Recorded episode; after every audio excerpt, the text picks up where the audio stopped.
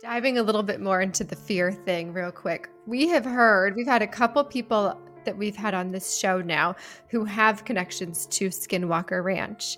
We've heard that some of the people that have lived on Skinwalker Ranch have what's called a hitchhiker, where they believe some sort of other being that has followed them off the ranch. We were told that even Travis Taylor thinks that he might have a hitchhiker.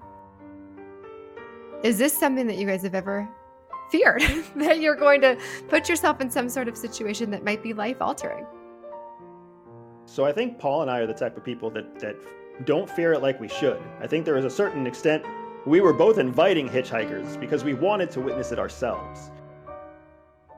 But I will say that that that there there were multiple moments during the documentary effort where we identified hitchhiker activity among our team.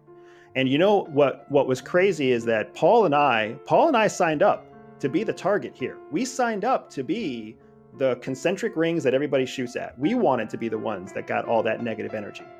But instead it started happening to our team.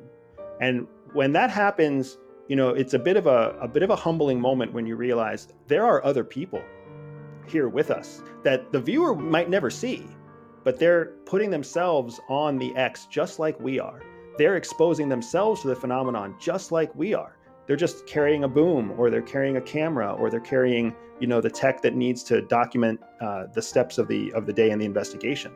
But when we started seeing hitchhiker activity among our team, it kind of was one of those come to Jesus moments where we realized this is real. Like this is the stuff Travis and Eric warned us about, and now we have to deal with this because we can't stop the investigation the crew and and Andy and I, we were you know we're one unit out there, and if they are you know experiencing something or you know everybody is part of the whole story, right? I mean, the same way that we're there to talk to uh, people who have lived or experienced something, um, you know, we're there to be open to that as well.